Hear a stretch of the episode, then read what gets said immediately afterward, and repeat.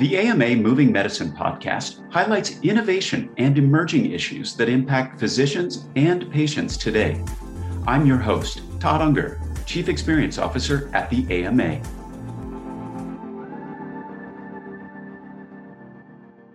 Hello, this is the American Medical Association's Moving Medicine video and podcast. Today we're talking with Dr. Mercy Adetoye, a clinical lecturer in the Department of Family Medicine at the University of Michigan Medical School in Ann Arbor, Michigan, about how residency programs can improve the training experience of underrepresented minoritized individuals. I'm Todd Unger, AMA's Chief Experience Officer in Chicago. Dr. Adetoye, thanks for joining us. Uh, you've compiled a checklist of recommendations for residency programs to help them increase diversity and inclusion uh, in both the recruitment process and the training experience. And I think it might be helpful just kind of uh, wind the clock back a little bit and think about your own experiences as a medical student and resident. How did that experience lead you to this point? Absolutely. So during my time in medical school, um, there were a lot of experiences that um, helped support the reflections. I consider these recommendations based on reflections on my experiences in medical school. But although I had personal experiences, I think that they're universal. A lot of minoritized individuals in medicine experience similar um, similar episodes. Let's say. What you know when you think back about those experiences, is it is there anything that stands out in your mind that really had an impact on you? Yeah, absolutely. So when I thought about, um, in fact, at the end of medical school and transitioning for residency, I really thought about how I would present myself to residency programs. I was very concerned about what image I was putting out there. Normally, I wear my hair in a fro. And so during the residency interviews, I decided to wear a weave to um, seem more approachable, more likable for residency programs. Any other things, uh, any other changes you made or things you reflect on that uh, you do differently? Yeah, well, that I would do differently at this time or that mm-hmm. I would mm-hmm. do differently. Yeah. Well, I actually think that now that I've been through it, I I would be more authentic to myself. I think that that that is very in, important.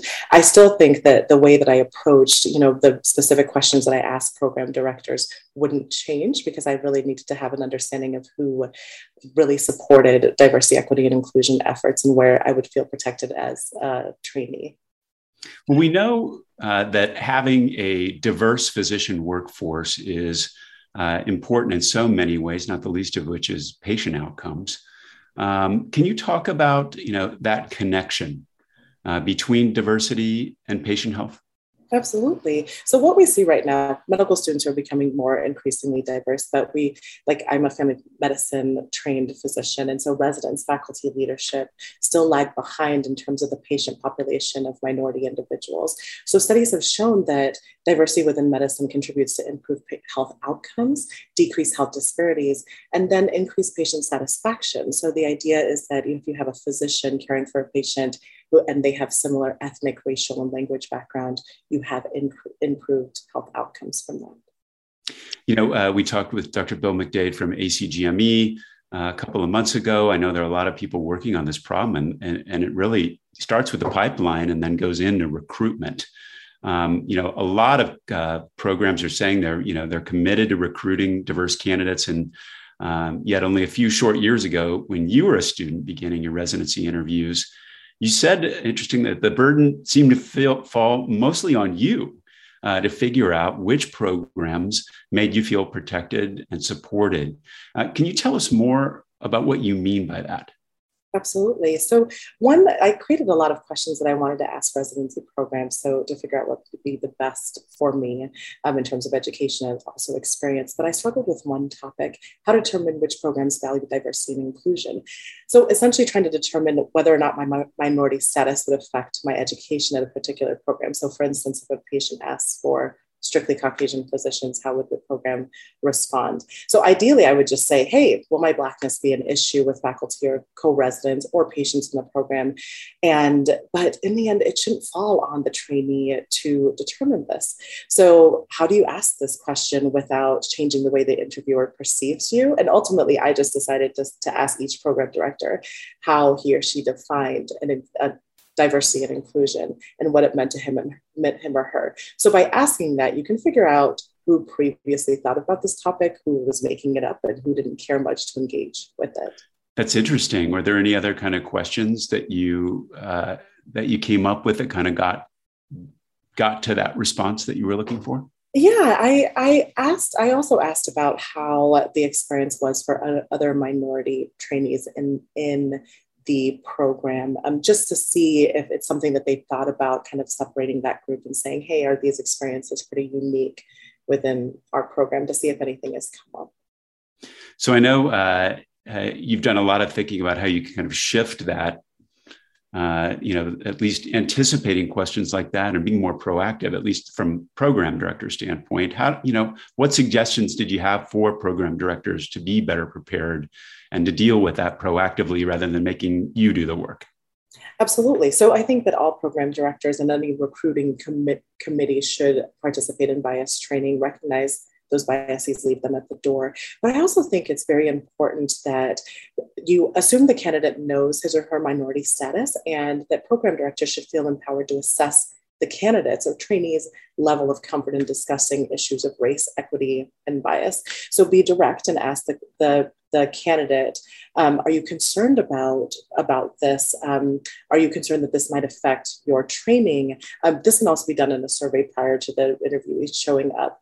And I also think that program directors should acknowledge a candidate's minority status, but also state very plainly that their education not, should not be impacted by that status. And if mm. anything comes up, I would like you to tell me. You should tell us right away. And this is exactly what we're going to do about it. You took care of the nation. It's time for the nation to take care of you. The AMA stood by America's physicians and patients during the pandemic, and we're not stopping there. We're fixing prior authorization, leading the charge on Medicare payment reform, supporting telehealth, fighting scope creep, and reducing physician burnout. It's time to rebuild, and the AMA is ready. To learn more about the AMA Recovery Plan for America's Physicians, go to ama-assn.org slash time to rebuild. So past the recruitment stage and into kind of the training, let's move there. Uh, you had an experience uh, during your last year of residency that illustrated you know why we can't assume that the day-to-day experiences of seeing patients is the same for everybody um, can you talk about that situation and you know what you learned and how your program responded Absolutely. So, in my last year of residency, um, I was actually on one of my final shifts at our rural hospital. I was working in my call, my workroom and overheard two male voices and a female voice arguing the merits of the police kneeling on George Floyd's neck. Um, the argument being that since Mr. Floyd was resisting arrest, the method of restraint was justified. And then the female voice agreed, but said, hey, the police should not have killed Mr. Floyd. So I walked out of the room and saw two Caucasian security guards and one Caucasian nurse staring at me. And of course, they cast their eyes down. The conversation stopped. At that point, I was a third year resident. So, one that's more empowered. I had my voice, I, and I was pretty fed up with the the things, microaggressions and macroaggressions that have been ongoing. So that was one of the first times I actually communicated with my residency leadership about what was going on. And I was surprised and very pleased that they were very, very concerned, very responsive. And now the Rural Hospital has a diversity committee to ensure that we improve the experience um, for staff and for patients alike. Were you, you know, how did you feel about that response? I was actually, because, you know, over the last year and a half, it's been very in vogue to think about, you know, diversity, equity, and inclusion efforts. So I was shocked that the hospital didn't have a diversity committee already, but I was very impressed at how quickly moving that was in terms of, hey, this is an issue. Um, thank you for bringing it up. We we need to do something about it to make it a more inclusive environment for all. Well, uh, in, in keeping with a lot of the other stories you told, you have proactively developed your own kind of program that has uh, five different points. Um, you know, the first one is about being proactive and about identifying potential challenges uh, up front.